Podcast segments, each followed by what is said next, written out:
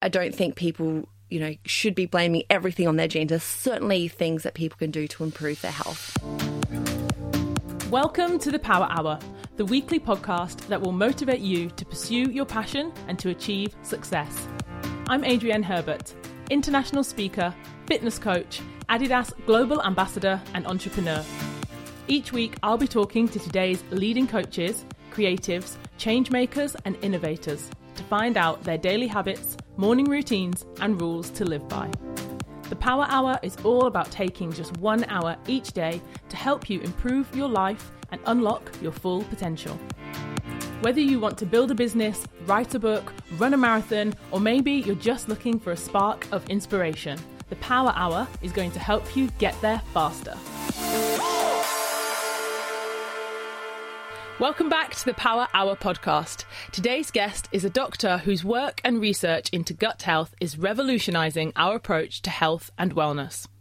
After losing her grandmother to bowel cancer and whilst working as a dietitian, she began to see many different patients from Olympic athletes to company CEOs who all suffered with illness related to the gut. She has since gone on to receive a PhD with the Dean's Award recognising her contribution to science in 2015. She then founded the Gut Health Clinic on Harley Street, and she has recently written her first book, Eat Yourself Healthy, which is available to pre order and is out next month. Welcome to the show, Megan Rossi. Thank you. It's an absolute pleasure to be here. Thank you for coming in. Honestly, Megan, personally, I am fascinated by gut health and particularly in connection to our daily function, high performance, brain function, all of that. I have so many questions for you that I really don't know where to start, so let's get into it. As I mentioned in the intro, you specialize in gut health. So, can you take us back I guess to the start, how did you start on this path and did you ever think that gut health would become such a mainstream topic within the wellness world? So no, I, I, certainly didn't think gut health would become such a hot topic um, in the wellness industry. But you know, I have always been very much into nutrition and science. So I was raised on an um, Italian farm, so food was such a big thing, like a very community um, drawing. And then my mum was a science teacher, so I think she instilled my inquisitive mindset from a young age. But I guess the gut, so to speak. So I was always going to be, I think, in my mind, a nutrition and dietitian.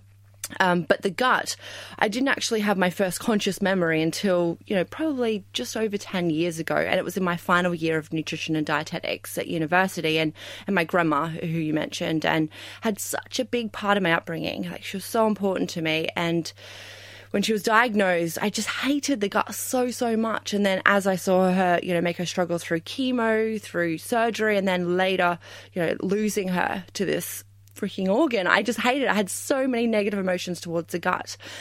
And I, you know, somewhat suppressed them as I went in to be a clinical dietitian. So I worked in hospital with a number of sick people actually. And I found that actually people who had things like kidney disease and heart disease were actually coming to me complaining of gut issues. And I thought, what is it about this bloody gut? Like, unlike my grandma, the disease was in the gut, I got it. Whereas people who had disease in very different organs were complaining of gut issues. So it was around 2010, so not a lot of research at the time. So I did what any crazy 21 year old would do, and I embarked on a PhD to really try to understand that if we nurtured the gut through the right nutrition, whether we could improve the health of other organs like the kidney and the heart. And fast forward those three years, it was a positive trial that showed that, yeah, actually, things like the gut and the kidneys were connected. And I was very fortunate to be the nutritionist for the Australian Olympic synchronized swimming team, as, as you alluded to. Um, and I noticed that the girls that had the most performance anxiety also had the most number of gut issues highlighting it wasn't just this unique gut kidney axis, but also this gut brain axis. And at that stage, a lot more research was coming out connecting the gut to pretty much every other organ in our body. And things like if we wanted better skin, better weight management, all that sort of stuff, it looked like the gut had a role. So at that point, I was like, you know what? I really want to dedicate the rest of my career to the gut. So I looked around the world, and King's College in London were the most innovative researchers looking at nutrition for the gut. So I moved over in 2015. Wow. Oh yeah. my goodness. So yeah, I guess very intentional then, because you know sometimes people go, "Oh, I just kind of fell into this," but actually it sounds like yeah, it was very intentional, and I guess it just kept uh, coming up for you. Yeah, but I, I, guess I always I thought I'd just be a researcher. I, I, certainly didn't think I'd get into you know social media or writing a book, maybe a textbook. Um, but about a year into my post, I just got really frustrated that despite the amazing work that not just my group, but all the other groups around the world were doing, the research groups, it was a fad and potentially dangerous messages that were being fed to the public. Like in my clinic, I was seeing people, really intelligent people, you know, having very, very restrictive diets because they'd gotten tests that had said they were intolerant to pretty much every food under the sun. And then other people were having these high dose supplements where actually they were causing gut issues. So you know, the organ that I saw had so much power and potential was actually being misrepresented. So I mm. moved more into social media, and yeah, so many things have come from that. Brilliant. Well, I honestly have so many questions about this because I think, uh, rightly as you said, we're going to come on to talking about you know the myths, the do's, the don'ts. The because I think with gut health, although it's a good thing that it's become more popular and more mainstream and people are acknowledging the importance of it.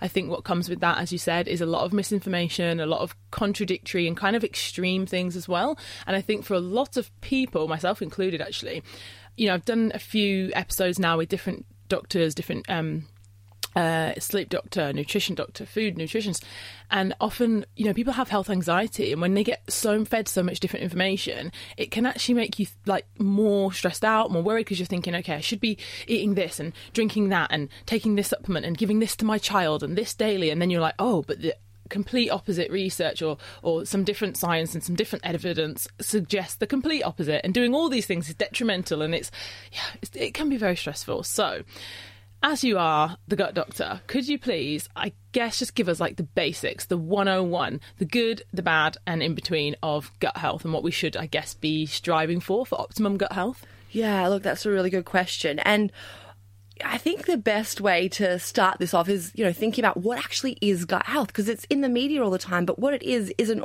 often communicated.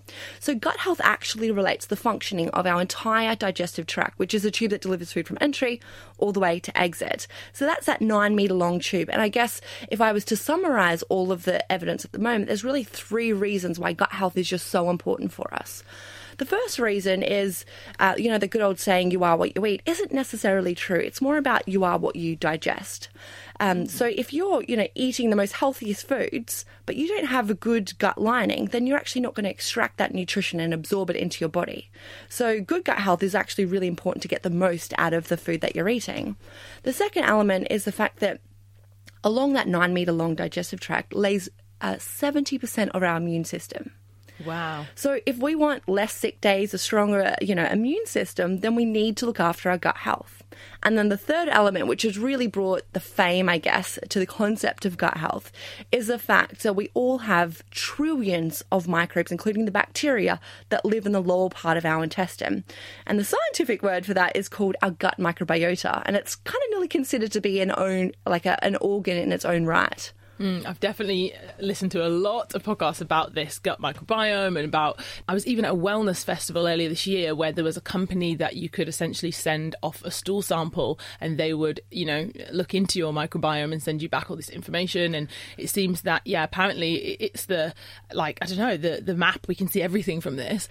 Uh, also, I think, you know, listening to what you were saying then from the science element, I'm also thinking, you know, even from like a holistic approach from you know looking back centuries people have always said you know listen to your gut or you know the gut is the second brain or it kind of you know that thing of having nervous a nervous stomach or having butterflies or you know it's connected emotionally it's connected Absolutely. to our um I guess it's all connected. It's more than, as you said, just you are what you eat, or or just about food and nutrition. So, so yeah, I guess what are the things that we should be striving for to to have good gut health and what are the red flags that our gut health needs to improve? Yeah. So, firstly, just touching on the tests that you mentioned, because there are a lot of companies doing this. And I think it's really important to be aware that the research isn't quite there yet. Um, so it's a bit of a case of, you know, commercialization is ahead of the research. Uh, so in my research world, I certainly do um, collect poop samples. We do the analysis, but we don't just look at what bacteria are there, which is kind of what those commercial tests do.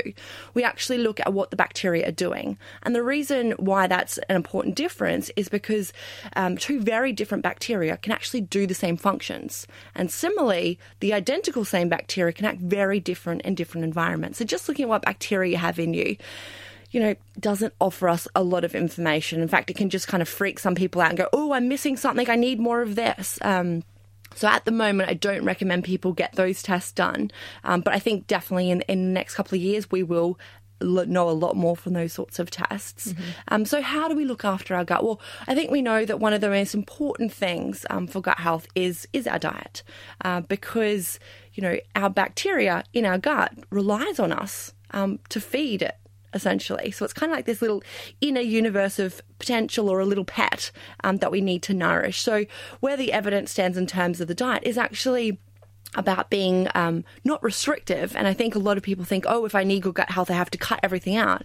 It's actually about being more inclusive. So, what I currently um, recommend, according to the science, is that people try get around 30 different plant based foods in their diet a week.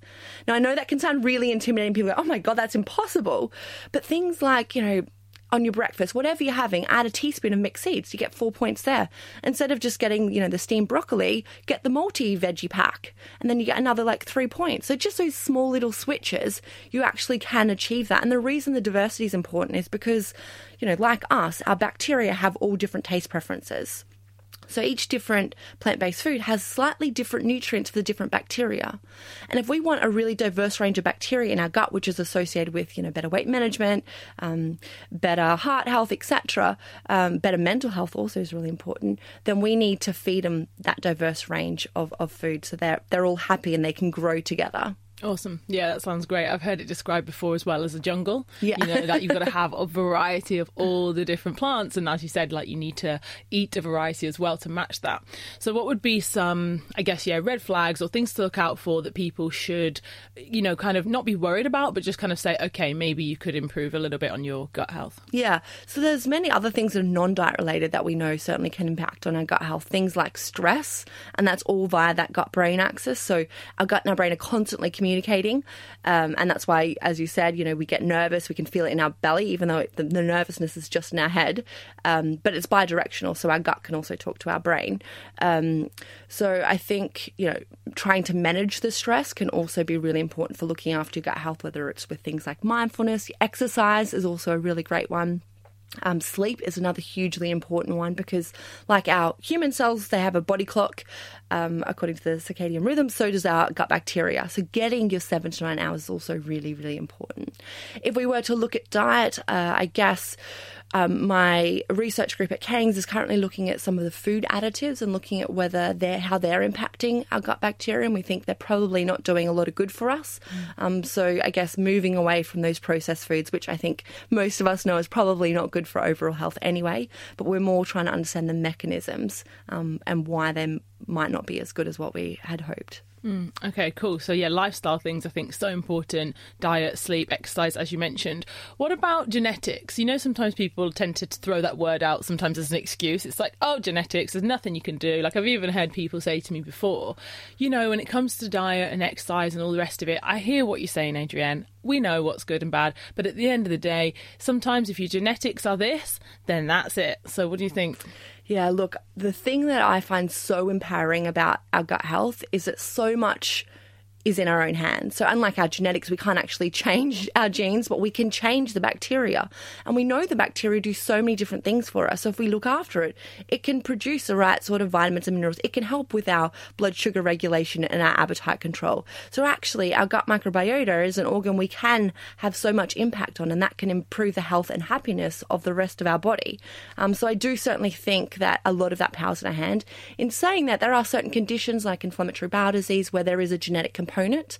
But we also know that there's an environmental factor which twi- which kind of switches those genes on. So just because you have the genes for it doesn't necessarily mean you'll get it.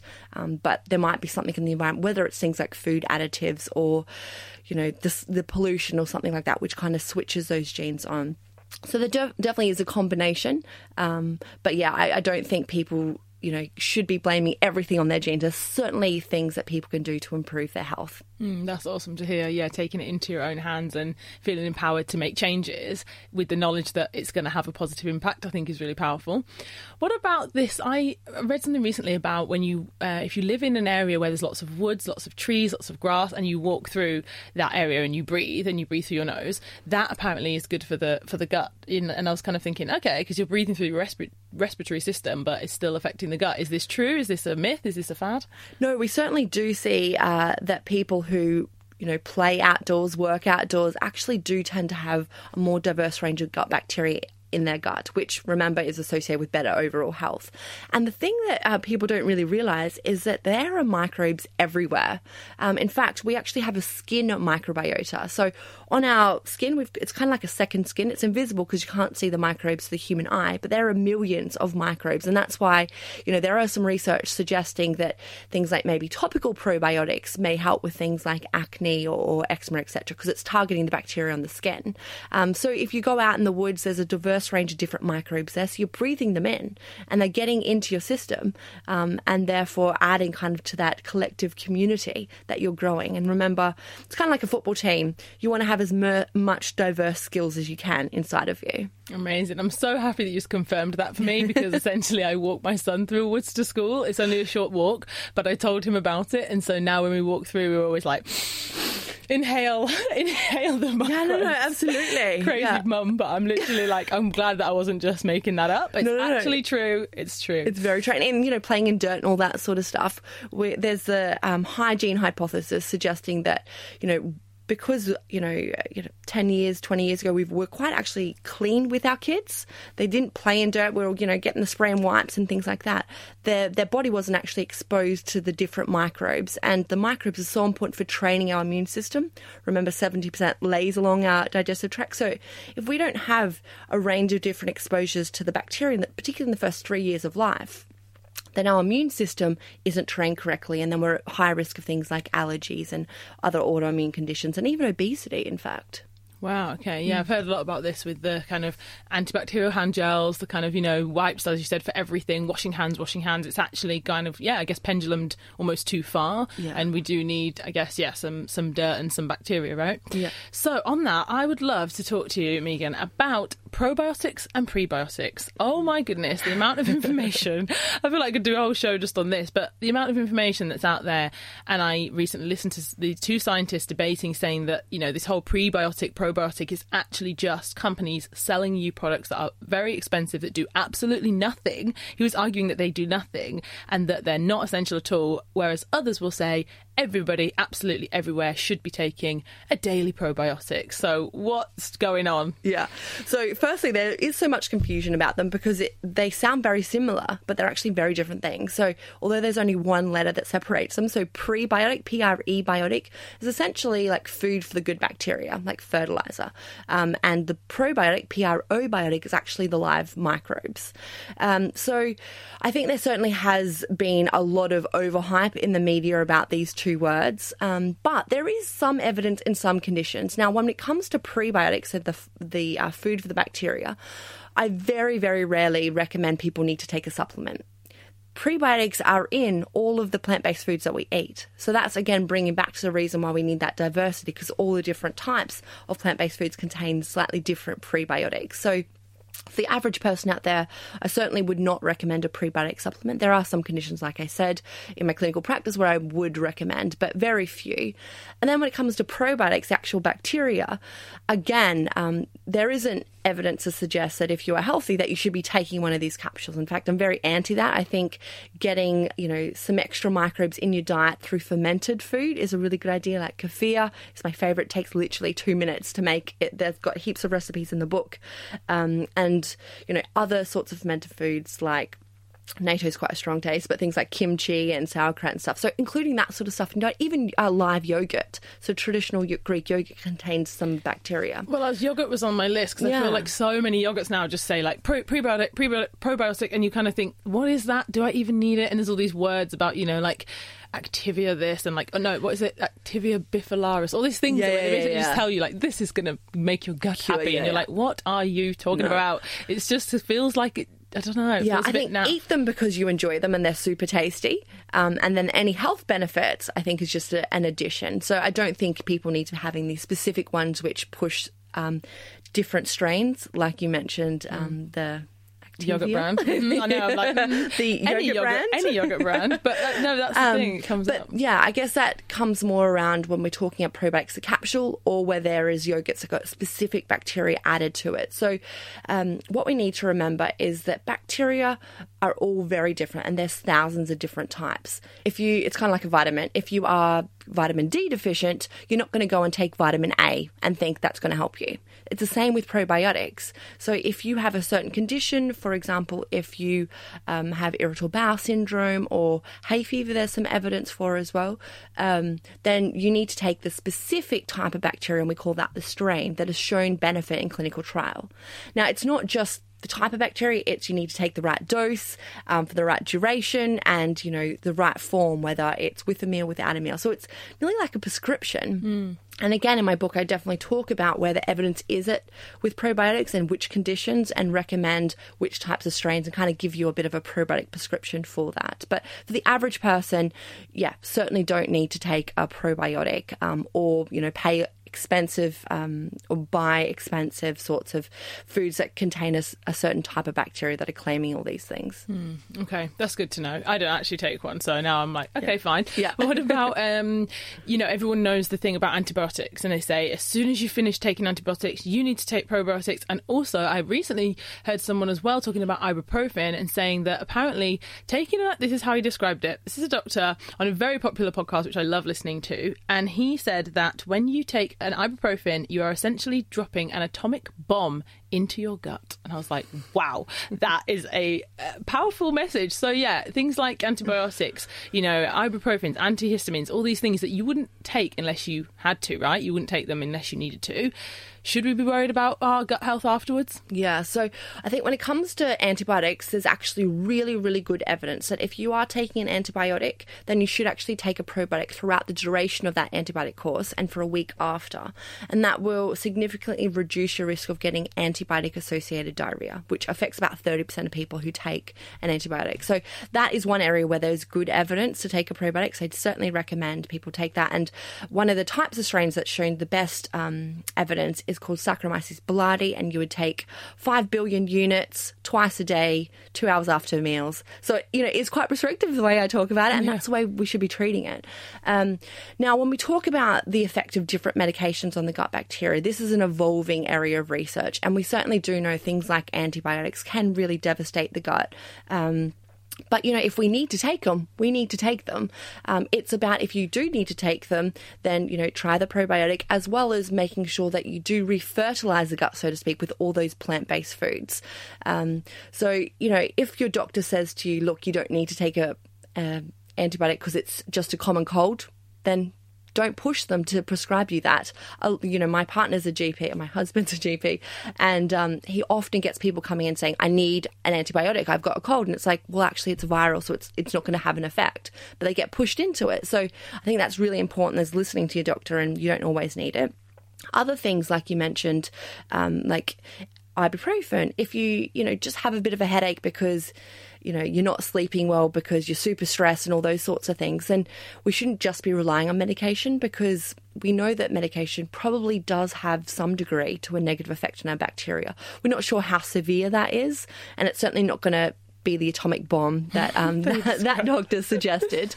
Um, but we know that it, you know, probably not the best thing. So it's about you know weighing up the pros and cons, and yeah, things like sleeping pills as well. You know, if it's because you you know, are stressed, then you need to work on your sleep. You need to work on um, your stress. You need to work on things like your sleep hygiene. And again, in the book, I talk about really practical ways. Like a sleep hygiene protocol, which actually colleagues at King's did in a clinical trial and showed that by following this protocol, which is really simple, you actually improve your sleep. I think it's about 45 minutes a night in sleep quality versus those who just got told to, you know, sleep more.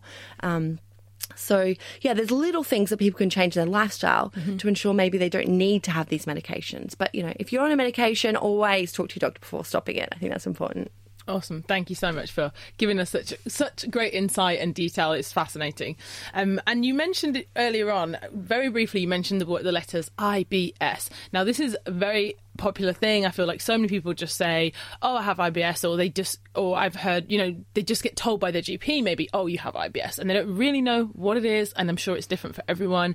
And something that I feel like the health and wellness space is kind of obsessed with is bloating. This word mm. bloating, the amount of, you know, Instagram posts around bloating and why are we so afraid of bloating? And also, is it normal to kind of, you know, feel bloated after a big meal or is this is this a red flag that we're maybe eating something that we're intolerant to or that we have IBS? Yeah, this is very common. So, irritable bowel syndrome affects around 10% of adults. So it's particularly in the UK, it's really, really quite common. Um, and some of the main um, characteristics of irritable bowel syndrome is you have to have tummy pain at least one day a week, uh, and that has to be persistent for at least six months. So it's kind of a chronic condition. And then also it's related to like your poops, whether they're too hard or too soft. So I guess that's one of the diagnostic criteria for IBS. But if you think you have IBS, I think the most important thing is always to go to your GP and make sure it's not celiac disease, which is the autoimmune condition to gluten, because a lot of people say, oh, it, it's, you know, just IBS, when actually it could be that they have something like celiac disease, where even, you know, a hundredth of a of a, a, slice of bread, so a little teeny crumb, if they're having that and they've got celiac disease, can actually do long term damage. So it's really important to rule that out first. Um, and then, yeah, if it is irritable bowel syndrome, then it's not just diet. Um, and people often think that, and, and, same with the bloating aspect. There could be many other factors uh, relating to that. Now, when it comes to bloating in particular, absolutely it's normal to have a little bit of bloating, particularly if you had a really high fiber meal. In fact, I consider that little bit of bloating kind of like a well fed gut microbiota because when the bacteria eat the um, diet, the plant based foods, the fiber, uh, they release a little bit of gas, which is just normal. In fact, actually, I probably haven't uh, highlighted one of the things that I don't think many people realize is that plant based eating, we've realized it's so important because each plant contains fiber. It's like the cell structure. And fiber actually has no purpose for human cells. Human cells can't digest it. The sole purpose of dietary fiber is to feed our gut microbiota. And we never really realized that before we made the connection of why fiber was so important. And now, because we understand that we have these trillions of microbes, we now understand, oh, that's why fiber is important to include in the plant based foods because they feed the microbes. Um, so when we have, you know, plant based foods, we do get a little bit of bloating, which is completely normal. Um, however, there, that certainly doesn't mean that if you have very severe bloating, then that's something you should live with. Um, I do see people who, you know, do look like they're three or six months pregnant and they're in a lot of pain, and it really does impact their quality of life, their confidence, all that sort of stuff. So, again, in the book, I definitely go through um, and help people identify whether they do have a food intolerance. And the way I do that is through this 3R uh, process. And it's so important to realize that all those tests on the market that says they can identify whether you have a food intolerance are actually invalid. The only um, food that you can uh, food intolerance that you can diagnose via one of these tests is lactose intolerance, which is milk sugar. The others, things like gluten, wheat intolerance, it's via this 3R process where you would uh, record everything you're eating. You would then have a look whether there is an association with your symptoms and that food.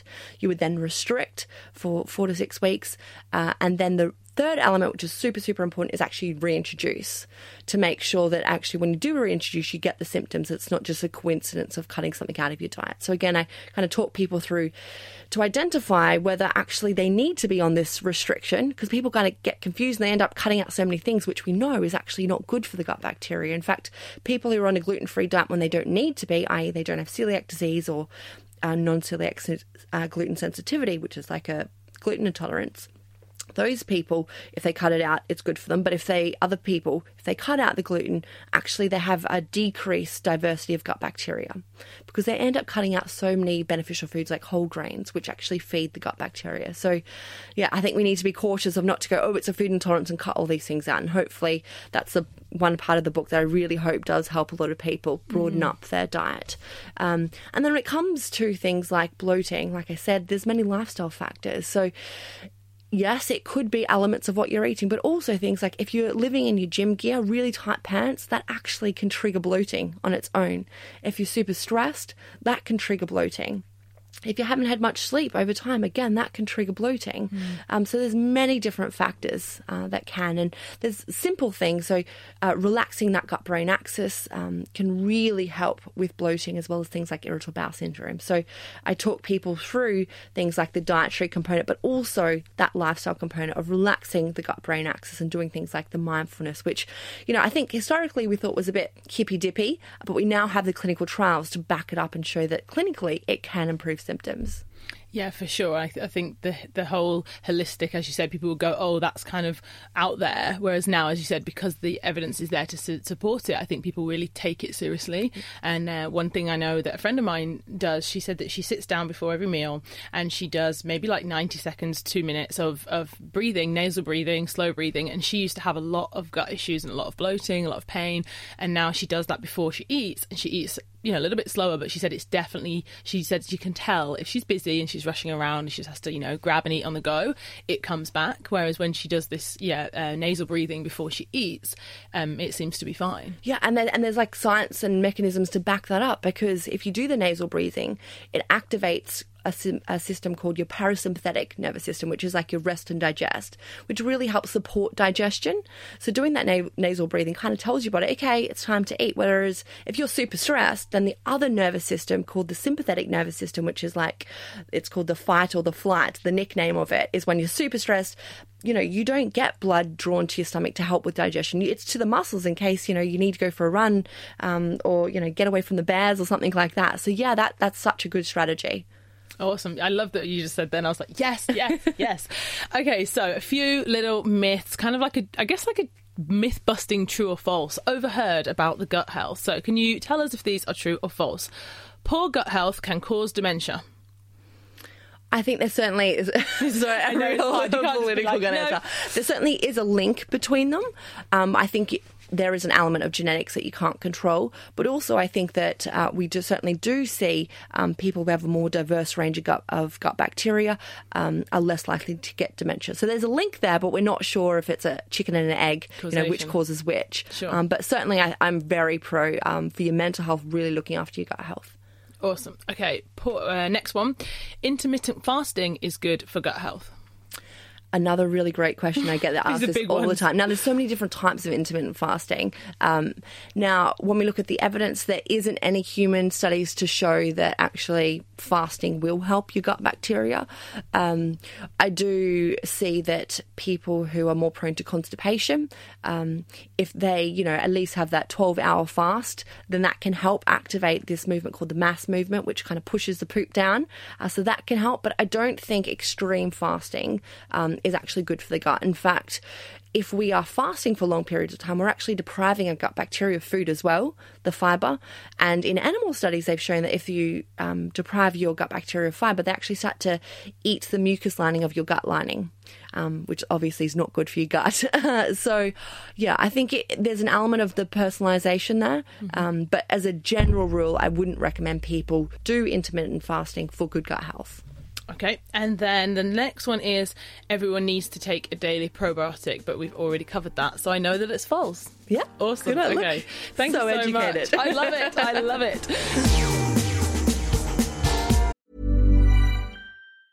Mom deserves the best, and there's no better place to shop for Mother's Day than Whole Foods Market. They're your destination for unbeatable savings, from premium gifts to show-stopping flowers and irresistible desserts. Start by saving 33% with Prime on all body care and candles. Then get a 15-stem bunch of tulips for just $9.99 each with Prime. Round out Mom's menu with festive rosé, irresistible berry chantilly cake, and more special treats. Come celebrate Mother's Day at Whole Foods Market.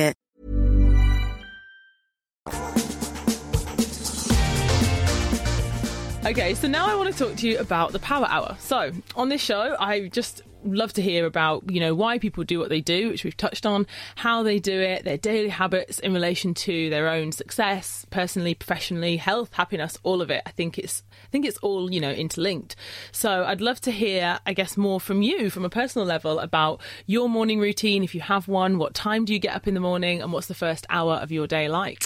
Oh, so I I'm not a morning person, which is really? why I'm my so brain surprised. probably only just kicked in now. I'm so surprised because obviously you're an academic and your husband being a GP. I feel like you would literally have this like I don't know a house of doctors, and you're not a morning person. No, no, no. I'm wow. certainly a night owl. Just my best work comes at night.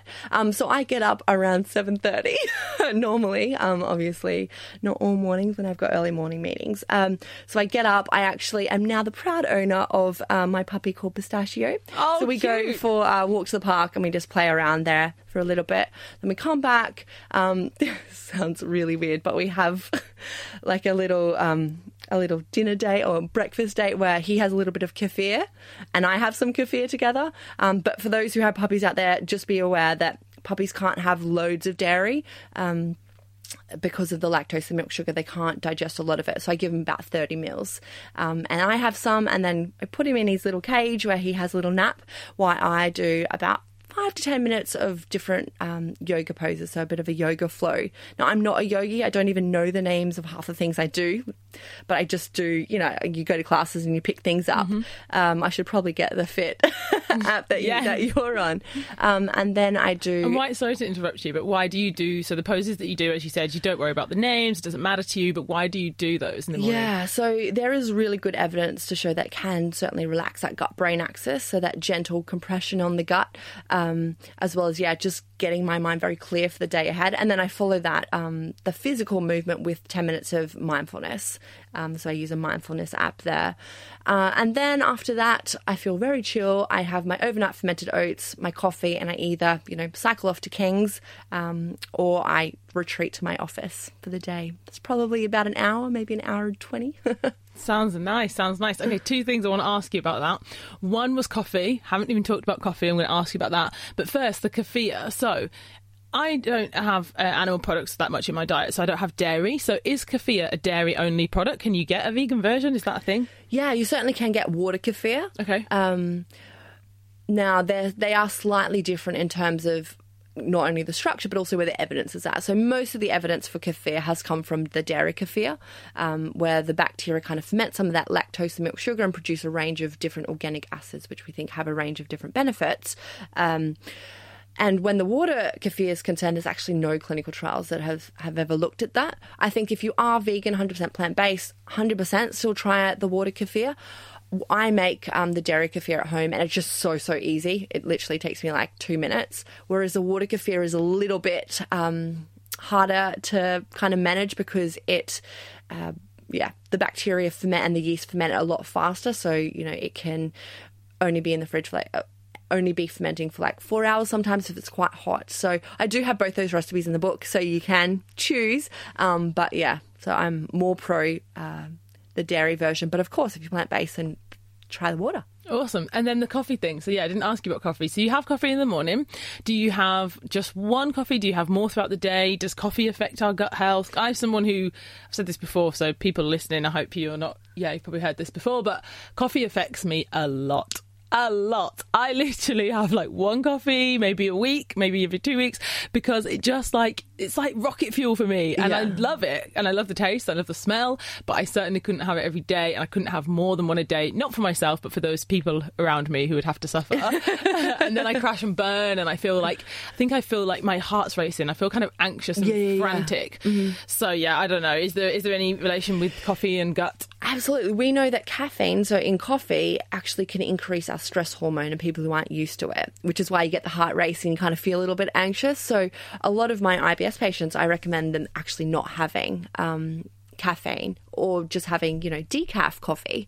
Um, so when we look for everyone else, I think having one or two coffees a day is fine. I have one coffee um, and I make sure it's not overly strong because I'm the same with you. I really can feel like the effects of it physically with the increased things like the cortisol. Um, where we look at, yeah, for the average person out there, um, coffee you know, good quality coffee actually has got a range of different um, plant chemicals in it, which are actually good for the gut bacteria.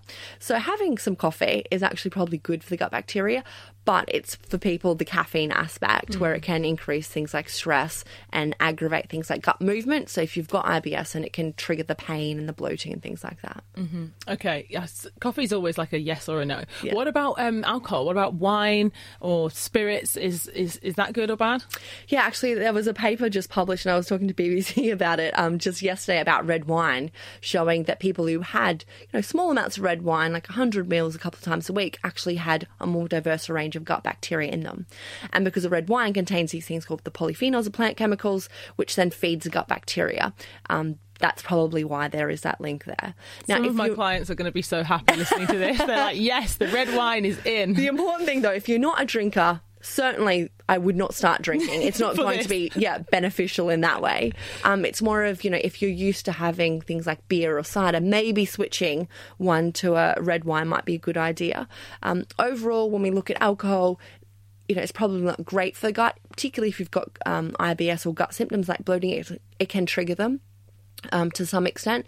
But you know, life is to be enjoyed. Alcohol is is there to be enjoyed. So small amounts. You know, try not to binge drink. And I'm the first one to admit, God, early twenties, I was a massive binge drinker. Um, and you know, so it's not about you've killed your gut health forever. It's like if you're going to have a few drinks, and maybe also thinking about upping the plant based diversity that day or the next day. Awesome. Cool. Okay. And could you please give the listeners a challenge? So, the Power Hour Challenge is something that they could get involved in this week. Maybe they could try either in the morning or anytime. So, I think it's going to be thinking every meal, everything that you eat. I want you to think about not just the foods that you enjoy eating and your taste buds like, but what sorts of things you're going to feed your gut bacteria.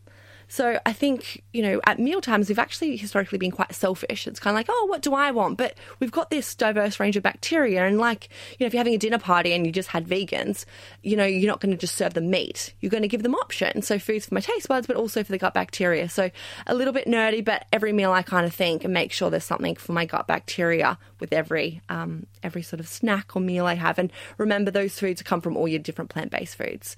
So, you know, if you are having some meat, make sure it's sided with a range of different veggies. Um, things like chocolate. Uh, white chocolate's actually one of my favorite foods, but it doesn't offer any nutrition for the gut bacteria. So I actually have now devised um a prebiotic chocolate bark, which contains extra virgin olive oil, um, which is good for the gut bacteria. They like the, the polyphenols in that, and also some um, pistachios, again, prebiotic food, mango, prebiotic food. Combine that together. So it's super tasty for my taste buds, but also offers some nutrition for my gut microbes. Amazing. Okay. So that's a challenge. So every meal you have, think of foods Feed not you gut. like, but add some plant based food for the bacteria too. Awesome. Okay, I'm going to make. I want a little list. Could you give us like ten foods which are yeah going to f- help feed the gut? So you said pistachios. Well, actually, remember that rule, uh, the recommendation around the 30 different plant based foods. Yep. So, What would be the top ten that we could try? Because I can add them to my shopping list this week. well, the thing is, it's not about any one in particular Mm. because there's thousands of different ones which all have the different types of plant based food. So I don't want people to be fixating on just 10. I actually want them to be getting the 30 in. Okay, sure. So maybe write a little list Yeah. of however many you're having and then find an additional, you know, 10, 15 that you've not heard of or Mm. Yeah, um, okay, you've just not tried. Yeah, I get it. So mix it up because I think Mix we're all guilty sometimes of buying the same foods because that's what we like and it's easy and we know where they are and I think I know that I do that I can whiz through the supermarket and just grab the things I always get the spinach the broccoli the tomatoes avocado you just pick up those things Yeah. so I guess maybe I'll try and get four or 10 or 30 or whatever foods that don't normally make it into my basket Yeah, absolutely. That's such a good. Like, I've got a diversity planner, and which you should totally use with your son, and where you write down the different fruit and veg you have over the week, and you go, "Oh, I'm going to choose this new one," and you select something that, yeah, it's not kind of within your culinary um, appetite. Yeah, that sounds amazing, especially for kids. I think so many parents probably need that because you do. It's like you know, you know what your kids like. You try to you know encourage them to eat lots of different things, but essentially they fall back to those favourites. So yeah, we definitely need to try that in our house. Oh my gosh, it's been amazing talking to you today. Before I ask you my closing question, please could you tell us all where we can find you online, Instagram, website, and when and where we can get the book. So I am at the Gut Health Doctor across Instagram, Twitter, uh, Facebook, and my website is www www.theguthealthdoctor.com. The book, uh, so you can get on Amazon now. Um, for those who are pre-ordering, actually, we I have a special little gift. So it's a, a little gut diary, um, and really that for me was just to say thank you for all my followers because I know they're the ones who are pre-ordering um, for buying the book. Um, so yeah, and then I'm sure it's in all of the bookstores. I'm terrible. I don't actually know which ones, but um, I'm sure there's great. plenty out there. Yeah, I'm sure we'll find it. Thank you so much. Okay, so my closing question, which I ask to every single guest, is all about time. As we've talked about the power hour, I really do believe time is the most valuable thing that we all have. So, what is the most valuable thing that time has taught you?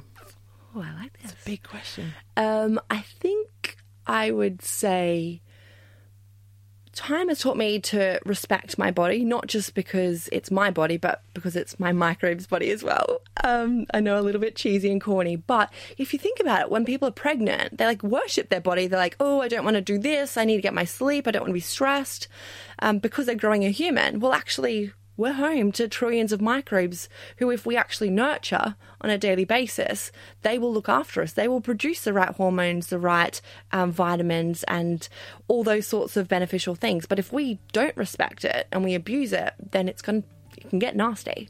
Um, so yeah, I think over time I've learned things like not to binge drink as much. Um, so yeah, respecting my body because it's home not just to me but to my microbes. I absolutely love that. Thank you so much.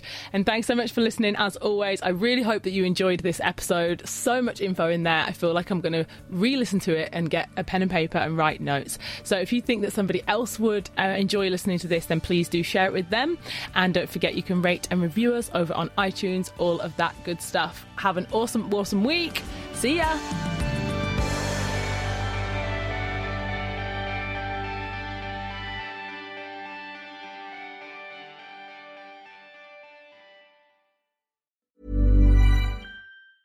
Mom deserves the best, and there's no better place to shop for Mother's Day than Whole Foods Market. They're your destination for unbeatable savings, from premium gifts to show-stopping flowers and irresistible desserts. Start by saving 33% with Prime on all body care and candles. Then get a 15-stem bunch of tulips for just $9.99 each with Prime. Round out Mom's menu with festive rosé, irresistible berry chantilly cake, and more special treats. Come celebrate Mother's Day at Whole Foods Market.